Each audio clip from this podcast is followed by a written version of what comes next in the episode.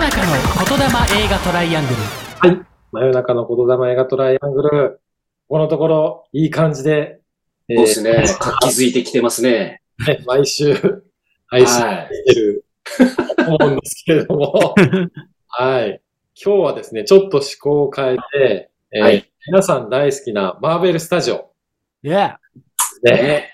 はい。これちょっと配信してるときにやってるかどうかわかんないんですけども、うん。あの、ガーディアンズ・オブ・ギャラクシー3もこう最終作ということで、これちょっとね、まだ片山さんは見れてないんですけれそうど、なんですよ。まだちょっとうん見れてなくて。うん。つゆきさんと僕は、あの、一足はい先に見させていただいて、ええあよよかったですよね。最高でしたね。ね早く見たい。大好き。やっぱあもう、ガーゲラが一番好きなんですよ、僕。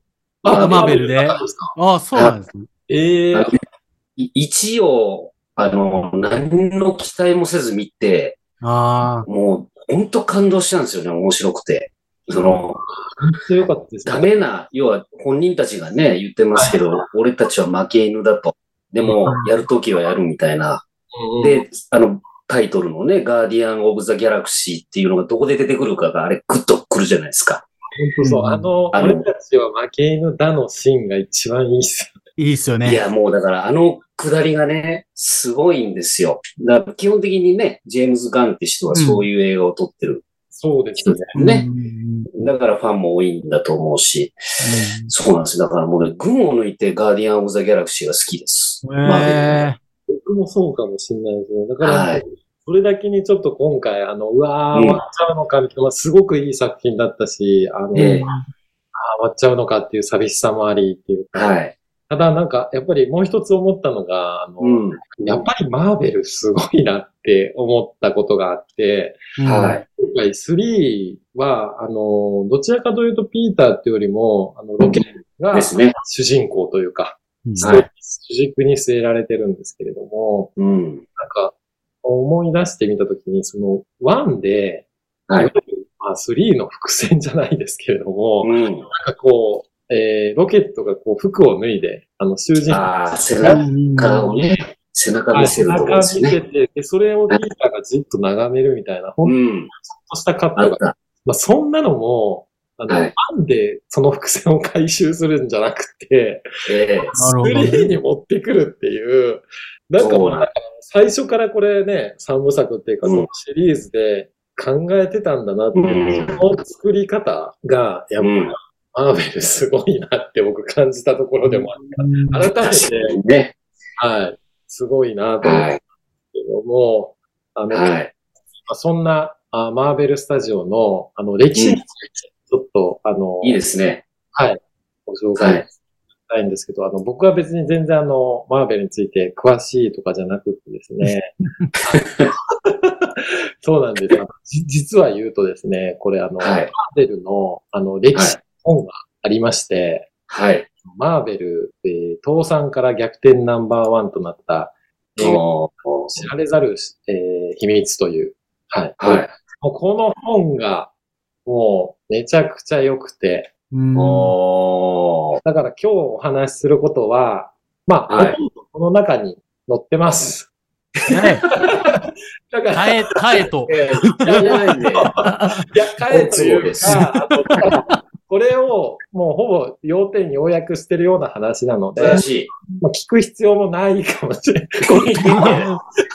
あのそんなことはない言でわす。ずにチャット GPT でもできるような話をいやいや いやいさせていただくので、や、AI には熱量がない。いやいやいやそうです。ただこれ本当に僕よくってですね、本当このコンテンツを作ってる、まあ会社だったりとか、まうんあコンテンツ作る会社じゃなくても、なんかこ、はいう本当にマーベルの歴史って壮絶だなと思ってまして、うん本当失敗の連続の歴史なんですよね。なるほど。でこれあの別に、あの、この業界じゃなくても、いろんなその経営されてる方とか、あるいは経営しなくてもなんかいろんなこう失敗で悩んでる方とか、うん。やっていただいたらすごいいいいい本かなと思う。おーあはい。はい。今日はこれのちょっとマーベルの話をしてはい。いきます。スタートです。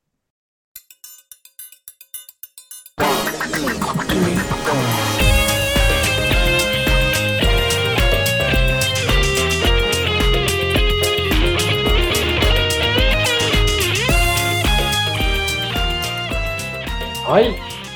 ではでは、は早い速。やっていきたいなと思うんですけれども、ええはい、マーベルスタジオというのはですね、もともと、えー、皆さんご存知だと、マーベルコミックという、はい漫画ですね、から始まっています。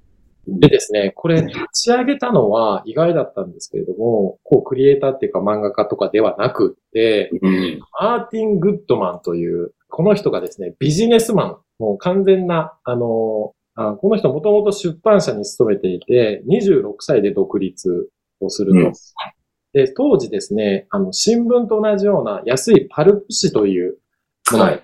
て、まあ、それを、パルプ紙を使って印刷される雑誌があったんですけれども、うん。あの、これ、あの、タランティーノのパルプフィクションはいはい。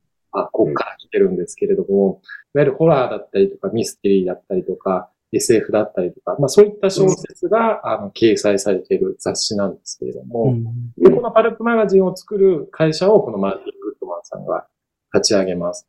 でですね、あの、さっきお伝えしたように、この人は、まあクリエイターっていうよりも本当にビジネスマンだったんで、はい。すごい割り切っていて、あの、読者はクオリティを求めないとかですね、まあ、とにかく売れるものを書けと、えーうん 社員に対しては、なるほど流行をチェックして、今どういうものが流行っているのかっていうのをチェックして、まあ、それを書くって、もう売れるものを書いてくれと。はい。でも、お前らどんだけ頑張ってるかとかのアピールはいいから、結果だけ見せろとか、うん。いうことを言って、い言ったような、まあ、かなり割り切ったビジネスマンの人だったんですけれども、うん。でですね、まあ、あのーアメリカはですね、昔からそのスーパーマンっていう、まあ、ヒーローが、はい。で、このグッドマンはですね、このスーパーマンに対抗できるような、まあ、ヒーローを作り出すべきだという考えうん。いてですね、まあ、そんな中で、えーこのおーマーベルがですね、えーキャプテンアメリカというキャラクターが、もう皆さん大好きな人もね、多いと思うんですけれども、おーうん。このキャプテンアメリカが1940年代に生まれて、えー初の、まあ、ヒットキャラクターというか、えー最初のヒーローということで、えーこのキャラクターが人気になっていくわけなんですけれども、まあ、このキャプテンアメリカが人気になったっていうところで、まあ、このマガジンに触れていってですね、まあ、ちょっと儲けるんですね、このマーベルは。うん。はいはい。はで、この成功をもとにですね、映画やりてえなと。まあ、グッドは。ははい。でですね、えー映画事業にもう早速、うん乗り出すんですね。うん。まあこっからそのマーベルの映画への歴史も始まっていくチャレンジが、あの、始まっていくわけなんですけれども、でですね、これ面白いのが、あの、はい。最初にですね、えーこのキャプテンアメリカっていうのを、あの、この時期に、えー映画化するんですけれども、はい。ですね、すすごい、今のちょっと、キャプテンアメリカからは想像ができないような、いや、僕もこれ見たときびっくりしましたよ。 もうこれね、皆さんあの、えキえャプテンアメリカ、昔とかで画像検索すると、こ う、ちょっといや、これすごエいよルな。トン・ジョンじゃないですか、これねエルトン・ジこョれン。やばいっすよ ね。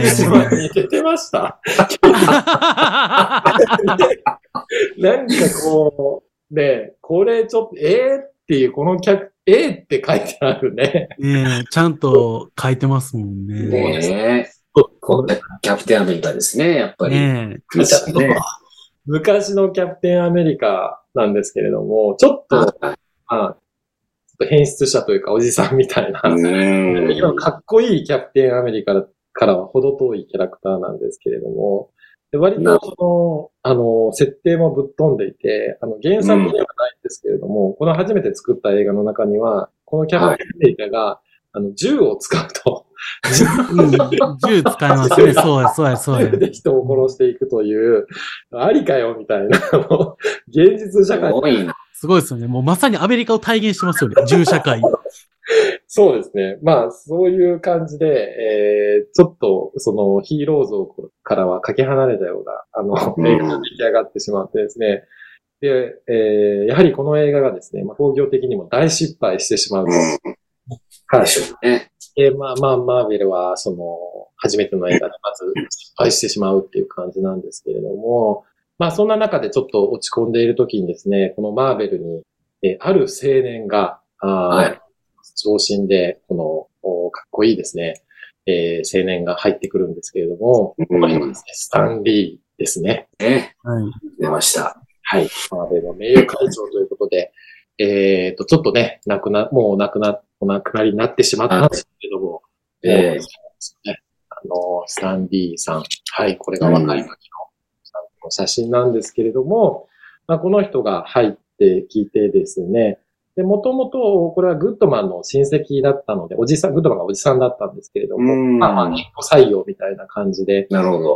入ってくるわけなんですけれども、で、まあ、グッドマンが最初お伝えしたように、ちょっと強引なやりたやり方で経営をしていたので、結構社員がですね、まあ、それで辞めていってしまうというんうことがあった中で、でグッドマンはこの、まあ、えースタンリー、えーまだ1年しか経験がない、えー10代のこの青年に、えーうんマーベルのこのコミックの編集長を任せると。うんは。い。で、これがですね、えーこの采配が当たって、うんうん。スタンリーがですね、以降、こう数々の素晴らしい、えーキャラクターを生み出していきます。はい。えーそれがですね、えー1960年代なんですけれども、1960年からですね、このアントマンであったりとか、うん。はうん。そう、スパイダーマンっていうのがですね、い。 1962年に生まれているっていうことうで、んうん60年以上前のに生まれたキャラクターなんですね、このスパイダーマンとか。なるほどね。こう愛されてるっていうのが、すごいなということで、で、このスパイダーマンももちろんあのスタンリーが生み出したキャラクターなんですけれども、うん当初その、おこの社長のグッドマンからは、もう猛反対されたと。そんな中、雲の、みんな嫌いな雲のキャラクターがヒーローになんかなれるはずがないというふうに言われたんですけども、まあ、スタンリーは信念を持って、これが愛されるはずだということで、うん。えーその原作を書いてですね、まあその、イラストレーターだったり、その、えーアニメーターというか、えー漫画家たちにこう、キャラクターを描かせていくということなんですけれども、でですね、えーまあそんな中こう、彼が生み出したキャラクターがどんどんこう、人気を出てくるわけですね、キャキャプテン。はい。次、こういう、えーそう、ハルク、スパイダーマンがすごく人気になっていくんですけれどうも、ん。まあ、そういうことで1972年には、えーマーティン・グッドマンが社長を退いてですね、ついはにこのスタンリーさんが社長に就任します。うん。はいはい。で、その時に、はい。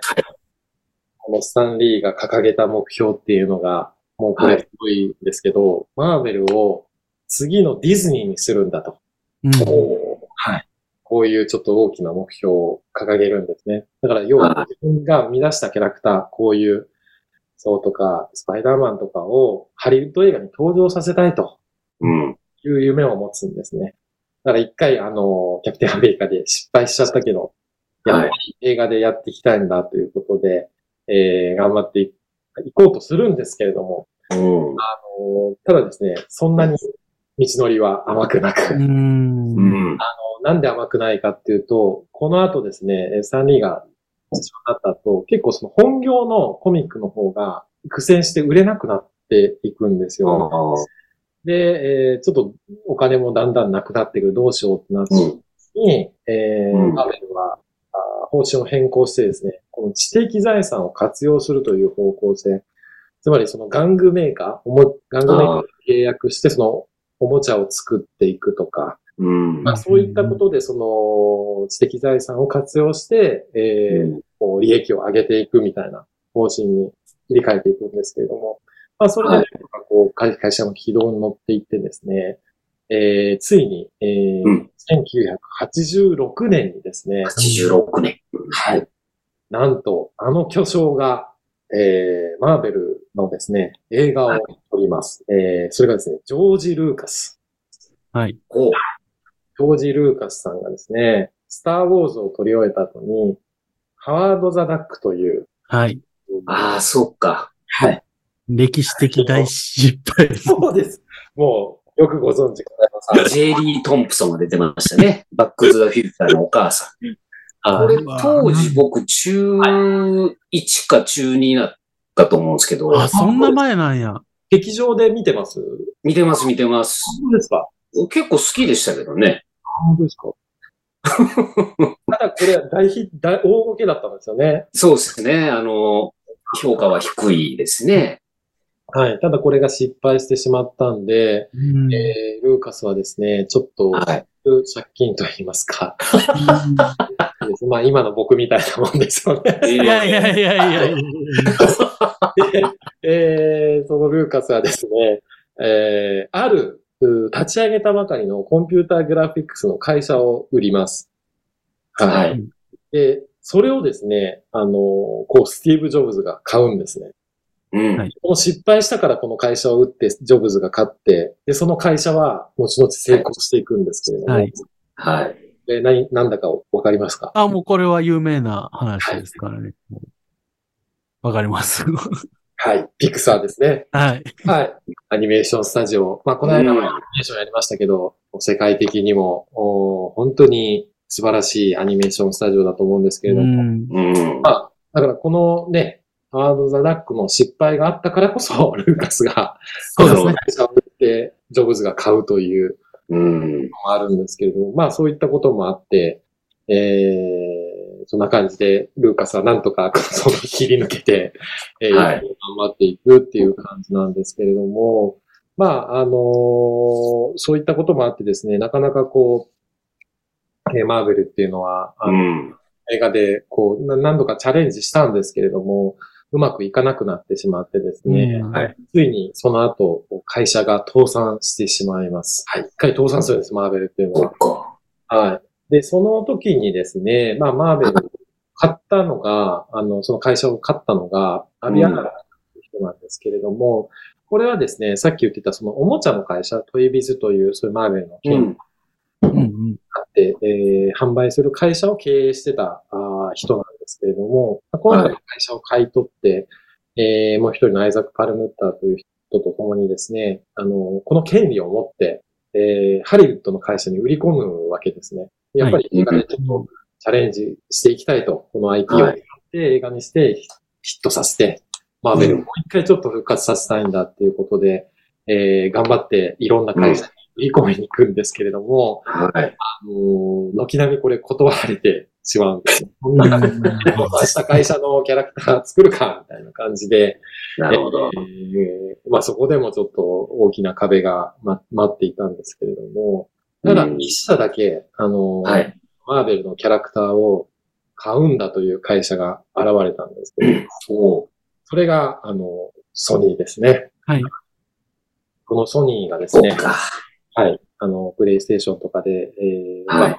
成功したそのミスター・働き時代のソニーがですね、えー、スパイダーマンを買うと。うん素なるほど。はい。晴らしいですね。このもう、先見の明があるというか、この雲のヒーローのスパイダーマンが映画化すればいけるんじゃないかとソニーははい。思ってですね、えー、このスパイダーマンを買って映画化する、片山さんも大好きなスパイダーマン愛してる。愛してるもん。はい。で、このスパイダーマン1が、もう、超大ヒットします。はい。ね面白かったですもんね。ねえ。もう、マーベルの歴史上の中での、まあ映画としての初めての成功をここで掴んはだい。うんわけなんですけれども、ただ成功なんですけれども、これマーベルにとっては、あの、あまり美味しくなかったんですね。うん。っていうのは、うんあの、ソニーとの契約の中で、いい契約をできていなかった。やっぱりソニーの方が強くて、えーこの時もで復活したばかりなので、契約的にいい契約をできていなかったので、うん。ヒットしても、そのヒヒットで儲かったお金っていうのは、ソニーに入っていってしまうと。なるほどね。 はいそうなんです。だからソニーねで、ソニーはまあ、我が物顔のように、まあ、スパイダーマンは俺たちのものだと買うわけです。で、そのことに対してですね、マーベルは、まあ、ちょっと、こう対抗措置というか、ちょっと抵抗ししたいがために、うん。映画の前にですね、ここで初めてオープニングを作るんですね。あのー皆さん、もうマーベルね、見るそうとですね。ね、あの赤のね、マーベルはのい、はい。こういろんなコミックのねバラバラバラーってね。バラバラバラってなっていくのを見ると、うんアマーベル映画見に来たって感じがすると思うんですけれども、うん。あれは、マーベルが、要はソニーに、えースパイダーマンを持っていかれた時に、もうスパイダーマンはソニーのものじゃないと。うん。たちの、えーいわゆるマーベルコミックから始まってるものなんだっていう、いわゆるブランディングというか、はい。それは絶対に入れたかったので、あのオープニングを入れたとここで、うん。いうことなんですよね。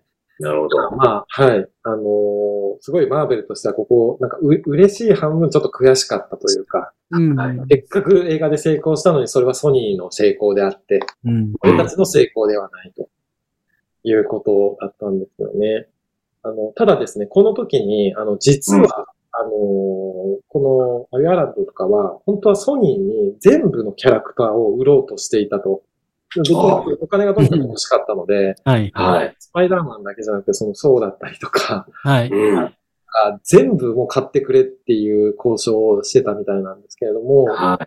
ソニーの上層部はもうスパイダーマンだけでいいと。いうことで、スパイダーマンしか売れないと思ったんでしょうね。はだからスパイダーマンしか買ってないんです、ソニーは今あ。回。なるほど。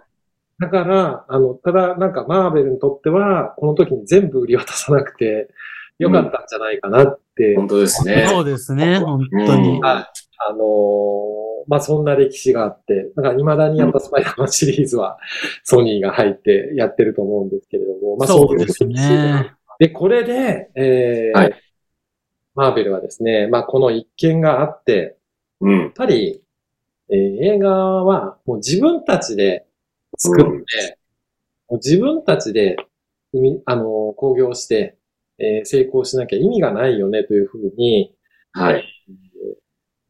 舵、舵を切るというか、まあ、その、う方ん針を変更していくわけですね。え自分え。たちで映画を作るしかねえんだと。ういん。う気持ちになっていく。でですね、その時に、じゃあ何の映画を次作ったらいいのかなっていうことを、はい。子供たちにアンケートを取ったと。ほこのうマーベルコミックの中で、えー誰の映画を作ったらいいって言った時に、あの、1位になったのが、アイアンうマン。ん。ああ。はい。そういうことか。そうなんです。アイアンマンをこう作ろうってなるんですけれども、はい。この話も結構熱いんですけれども、このアイアンマンは、あの、過去にですね、うん。まあ、いろんな人のこう名前が上がっていて、まあ、映画化をお企画した時期があると。例えば、うん監督はクエンティン・タランティーノにちょっと話がいったりとか。 はい。どん、どんなアイアンマンなんだろうな、それ。ちょっ甘い。と想像が、それは中想像毒つかない性。があり ますよ。激戦いやが。ずっと喋って そう。ほんまや。はい全然いいけど。そうです。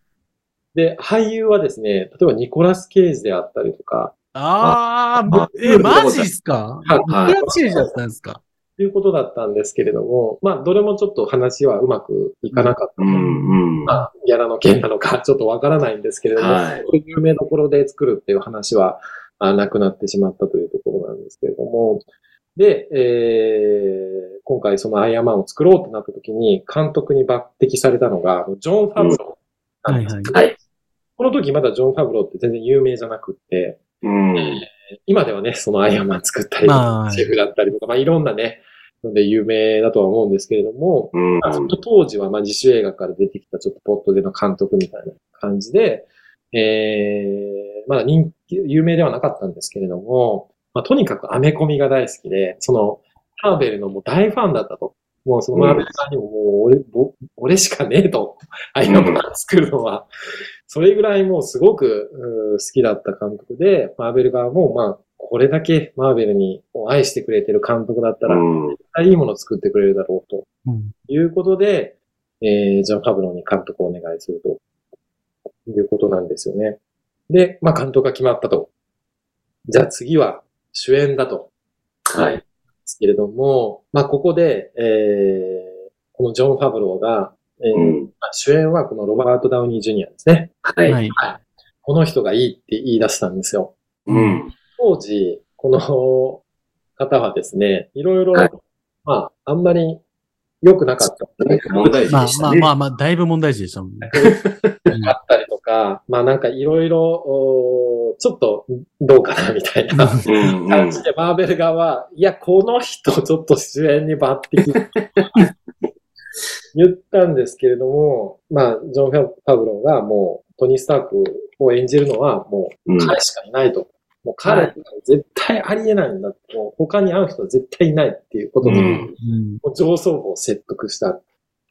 で、おね、あのーすごい興味深いなと思ったんです。この本に書いてあったのは、この、はいジョン・ファブローのこのロバート・ダウニー・ジュニアのキャスティングこそが、うこんの、そのそ、それからのマーベル・スタジオの運命を変えたって書いてあったんですけど、うんで、それは何かっていうとですね、えーはいいわゆるそのキャスティングっていうのは、まあ、有名な人とか、うんそういうね、なんかこう、知名度があってとか、そういうことで決めるんではないと。うん。本当にそのキャラクターに合ったうんっうんはいていうのがいるんだと。はい。それをキャスティングするべきなんだっていうことうんをうん、マーベルはこの作品で学んだと。なっているほうど。のは、このアイアンマンがもうめちゃくちゃヒットするんですよ。はい。まあ、そうですよね。初めてこれもう大ホームランですね。初めて自分たちが作った映画で、えー、もうミラクルヒットをした時うんやっぱりこれキャスティングが良かったんだよねっていう話になって、はい。えーそれ以降ですね、マーベルはそのキャスティングに、まあこういう考えを持つということで、うん。そういうふうにか書いてあったんですけれども。はい。という感じで、まあ、アイアンまで、アイアンマンまでの歴史を、おはい。語ってきたんですけれども、ええ。まあ、この後のもう歴史ははい語らなくていいかなと思って、そうです でもう皆さんが知っているところだろうなと思うう、ん。あの冒頭に話させてもらったね、ガーディアンズ・オブ・ギャラクシー、はい。はい。ソーソルマンで作ってた、ビッグ映画を作ってたジェームズ・ガンが来て、うん。ね、そのジェガーディアンズを大ヒットさせたりとか、はい。まあ、それからもう快進撃ですよね。エンドそうですよね。はい。という感じで、マーベル70年の歴史を、ざ、ざっと、やっとざっと。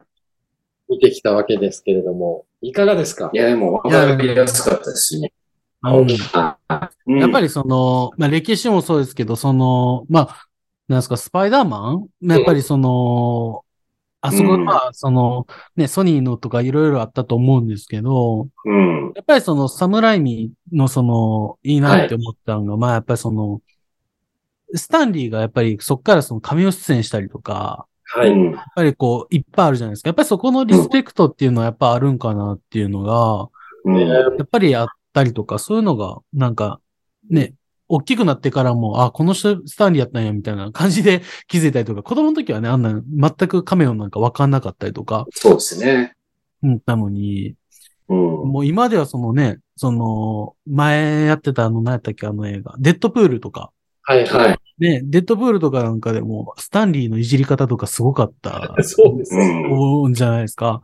とかやっぱりあの、あの人がいてこその、そのマーベルっていうのがよくやっぱり制作人の人たちが、そのリスペクトをやっぱり込められてるっていうのが、そうですね。このねいつまでこの70年経ってもやっぱりそこが変わらないっていうところが最,、うん最高やなっていうのはやっぱありますよね。確かに。うんなんか今後あれですかねななんかその、それこそ今 AI とか発達してるじゃないですか。なんか CG でスタンリーさんな んか、少しすごい出し方し普通にできるでしょうね、でも。できるでしょうね、でも。うんねだってあの人別に笑って立ってればもうそれで結構成立しちゃうっていうか。ね。うんなんかそういう CG 映画の使い方はすごいありかなと思うんですけれども。ね、まあ、ちょっとやっぱりね、最後が、確かベノムでしたよね。一番最後、その映像として残ってるのって。懐かしいな。ああ、そっか。いやーだからその原作者への思いっていうか、まあ60年前にこのね、キャラクターを生み出してなかったら、今のね、マーベルはないわけでうん。そうですそこへのよ、ね。リスペクトというか、そういうのはね、ずっとなんか持っててほしいですけどね、このマーうベル。ん。そうですね。そうです。だからこそなんか、ね、いろいろその今、その脚本のストがあったりとかで、うんちょっとスパイダーマンの次回作とかも今止まっちゃってるらしいんで、まあね、ハリウッドの子たちがストライキしてるんですよね。ううんん。まあそこをだからクリアに、まあ日本もね、頑張っていかないといけないと思うんですけど、そういう意味では。なんかね、難しいことだらけですけど、そのやっぱりスーパーヒーローのものを描くんであれば、そこをすごいクリアにしてほしいですよね、なんか。ああ、う確ん。かに。そうですよね。うんいや、でもなんか、やっぱりすごいですね。改めてこうやってちょっと僕も、あの、また、ちょっと、こう、本をパッと見て、よかったなと思って、なんかすごくうん勇気づけられるというか、うん。はいあの今もう世界最高峰のこのマーベルだって、70年間、こう、もう失敗ばかりだったんで、そうですよね。はい本ね。当に。ね、あの、今失敗してる方々も、全然、あの、う大ん丈夫です。長く続けてれば、いつかマーベルのように、はい、60年、70年後にはマーベルのようになれるかもしれないので。いやー、すうんごい。頑張って続けること信で。じてね、そうですねこれだっていうのをね、うん。続けることですよね。そうですよ。うん。まだってジョン・パブ。ロが現れなかったら、ダメだったかもしれませんもんね。ね。そうそうですジョン・パブロは本当にマーベルのこと愛してるからう、ん。ね。ね。そういでや、できす。た本当そうなんですよ。まあ、そこね、ジョン・タブローと出会えたっていうことも、その、マーベルにとってすごく、うん。ファンですからね。ね一番の、そうですもんね。ねすごいですよすね。ごい。一番いで、いジョこン・ファブロー、新しいね、スパイダーマン出てますもんね、重要なやつ。うん、出てます、出てます。ねえ。もし俳優としてもいいし、そうですよね。ねマーベルに初のその自社の成功を生み出した、あの、うんもたらしたその人が、まあ実は一番のファンだったっていうか、そのマすーベごいルでの。すよね。うん、そこは熱いですね。なんかいつかこれも映画化されそうですけどね、なんかジョンですよね。ね確かに。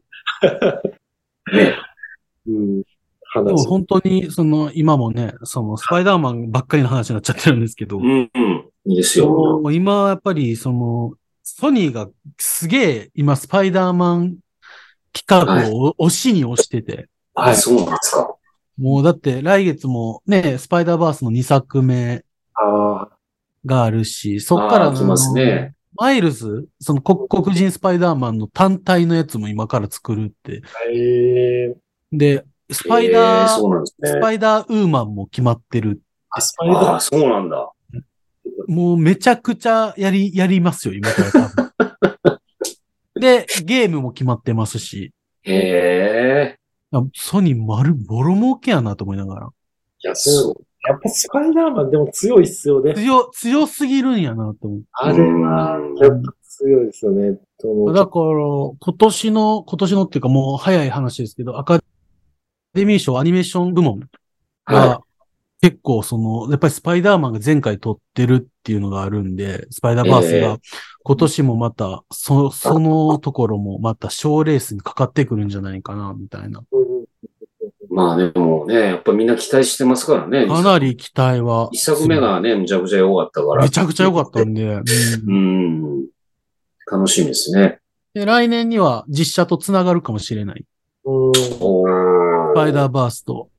っていうぐらいまで企画は進んでるみたいですね。ああ、でも、そうするでしょ。それはみんな喜ぶし。ね。知らんけあど。までやるんやろ。ただなんか昨今のマーベルにちょっと一言言いたいのは、まああ、言いたそうな顔してるわ。言いたそうなあ顔あ、してるわ言っ。てください。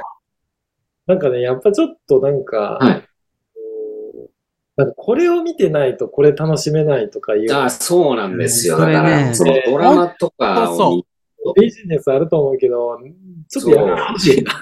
そうなんですよ。だから、ドクター・ストレンジが、あれドク2ター・がストそうレンでしジじたゃもんないね。それとマルチツーかなままマッドネスの時ですね。あ、そう、そうそう、サムライミ監督のやつ。ああれほでらそうですね。ね。あうれん、ドラマ見てないと分かんなかったかそうらで。す、そう。そうしかも、サムライミ本人、ドラマは見てないって抜かすんですよ。何しと んのなんでえ、受け見よってたんです、えって思いましたもん。見てへんのって思いましえた。いやー、ちょっとね、それはなんか、あの、うーん。良くないと思うんだけどな。なんかその、広がっていかないっていうか。新規参入がすごく難しくなってますよね。そうね。ううんん。そうですよね。確かに。だからそのエンドゲームまでの流れが、その、すごかったじゃないですか。そのうんはい。やっぱりあそこが一個のその、終わりっていうか、じゃないですうんか。はっていいうなった時に、やっぱりその、新しい展開にしていくんやったら、やっぱり、新規参入をやっぱり取り入れていかないと、うん。うん、なんかね、そうっすね。ちょっとね、でこう次、次の敵は何なんですか結局、あの、アントマンのあ、そう失です、そ格うで。です出てきたあそういですつですかあいつあの、一応強いそやう、そうです、そうです。だから、ロキも見とかないといけないんですよあね。あ、そうか、ロッキー、そうか。めんどくせえな。いや、だからもう、うんでもまあ、永遠と続くっていうことでしょうね。だから、ですね。終われないから。そうです、そうです。か。だからなんか、ね、らあの、まだ、その、なんやった、ファンタスティック4も合流するっていう噂もあーあるし、で、ファ今ンタ回、スそティのッ、クうん、はい。あのどうぞデッドプールも、ウルバリン復活になる し、なもう絶対なんかやろうとしてるのはもう目に見えてるじゃないですか。ウルバリン復活なんですかあ、復活、そうです。デッドプールとえウルバリンがタッグなんですよ、今回。マジでしかも、ヒュージャックマンのままっすよ。えーマジでマジっすよ。もういいよ。ロ、ローガンなんやってんの話ですよ。ローガン、何だったんや、おごめん前。なさいウルバリンええウルバリンそんなんいいっすって、もう。僕、それちょっと嬉しいかもしれない。嬉しい。 そうなんだ。そうですね一人いたらいいか。で、あと、ブレイド。ね、ああ、ブレイドもね。やりますし。ただまあ、ちょっとどうしても今、その、さっきも言った脚本家のストライキの関係でかなりちょっと遅れてしまってるみたいですよ。ああ、そうなんですね。デッドプールはでも今、次、結構、あの、出てくるキャラは、前回の人らもほぼ出てくるみたいな感じだったんで、ええあの結構いい感じですね。タクシーのあの人もまた出てきてくれるみたいです。あ、。本当ですか。はいもう大好きですよ、デッドプールは。デッドプールめちゃくちゃいいっすめよちゃねく。ちゃ好きっすね。ねもう2とか最高でしたよね。あのボディーはね、自やっ殺しよぱうとするところか最高ですね。あと、グリーンランタンの脚本家を撃ち殺すとこ最高でしたね。ら最 高。面白いわ。そのマーベルを一本も見たことがない人に、やっぱり最初に、これ、どうですかって言うとしたら、はいうん何ですかねやっぱアイアンマンですかねど MCU で考えたらアイアンマンなんですかね。うーんただ、僕はそのヒーロー単体で見てほしいんやったら、スパイダーマン、ワンツーうんそうですワン、ね。ツーでなるすほね。どね。まあ、ガーディアンズも、まあ、他しはら、い。まあ、ワンは楽しうんんでます全然楽しめません。うん。あれは、まあ、その後ね、大変なことになるやつが出てきますからね、初めて。うん要はサそノうそサノうスそう、がサノスが出てくるんや。うん。大事は大事なんですよね。うん。めっちゃ大事なんですよね。あだからそそこの映画一個のその作品として見たときに、むちゃくちゃ熱いなっていうのがあって、うん他にない、なんかそのみんな、まあ、苦悩するんですけど、なんかこの、逃げてきてた奴らばっかり、要は、なんか、盗っ人じゃないですか。まあ、い。はいはい。ね。で自分さえ良きゃええっていうのが盗っ人なわけで、うん。それが、あの、宇宙が滅びるみたいな話になった時に、みんなで力を合わせて、あの、それを阻止するっていううん。話がやっぱり好き。いいですよね。それは、あの、ガーディアンズ会の時に語ってください。あそうですね。ごめんなさい、僕が見れてないです。いやいや、全然全然そんな。でも、本当全然に全然いいです。本当にね、あれ、なんか自分の居場所がないならず者たちの、自分の居場所がないと思ってるならず者たちの、う本当熱いあのねえ。話なんで、はい。あれは素晴らしいと思います。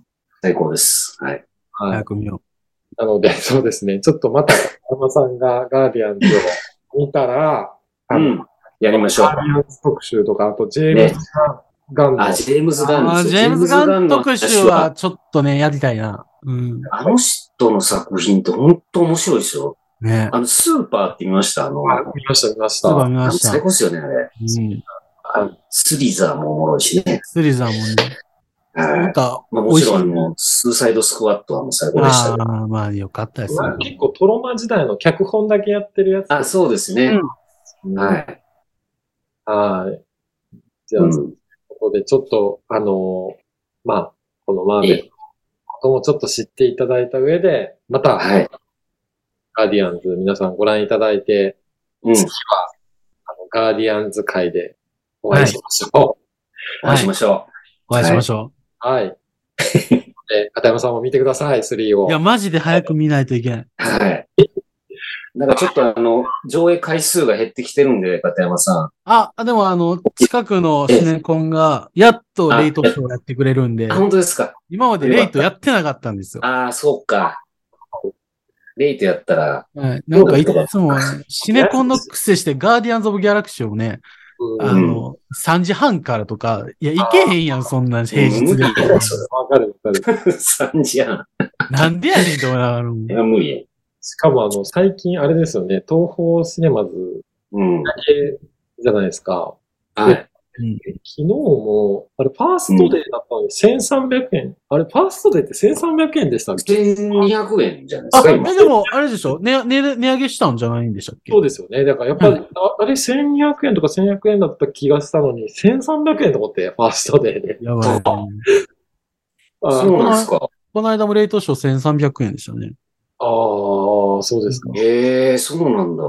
ちょっと高なってますね。高くなってます。まあ、わかるけどね、高くしちゃうとね、いや、だから、映画館だけじゃないです思よう。よ。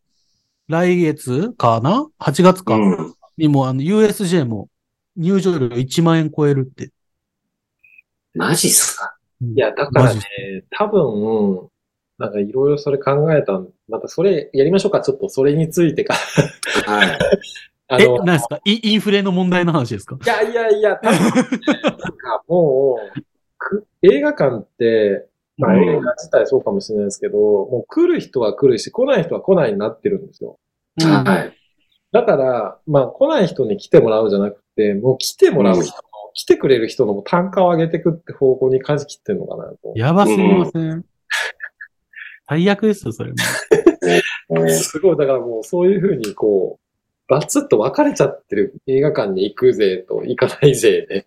うんまあ、配信の関係も絶対ありますよもうだねっ。て、だって2000円とかだったら、もう2000円とか払ったらもう普通にネットフリックスとかで全然見れるじゃないですか、1ヶ月うに。んうんうん、確かに。まあでも映画館がいいんですよね、やっぱりね。だからそれがあるから、僕らとしてはちょっとでももうちょっと安くなった方が行きやすいし、うん本当に。うん、なんか誘いやすいですよね。例えば一緒に行きましょうよとか。うん。まあね。まあいろいろあるんですよね、やっぱ不満はね。あうんの、この間テリファーやってたじゃないですか、一作目を映画館で。ああ、やってましたね、テレファ2ー。週間限定でね。はい。はい、で、あのーなんで IMAX でやらへんねんと思うんですよ。テレファーは IMAX ですかいや、でもそうでしょ、わかそんな。一わかります日よ一回レイトショーでやるんですけど、はい。もうやってるんですか、テレビは。今日からですよね。今日から2がね、はい始まって、もう、まあ、前、ワン、ワンをこの間、ねう、最、最上位というか、まあ、やってたんで。そうなんです。そわそわしてるんですけどね、早く見たくてね。僕いいもよ見たいな。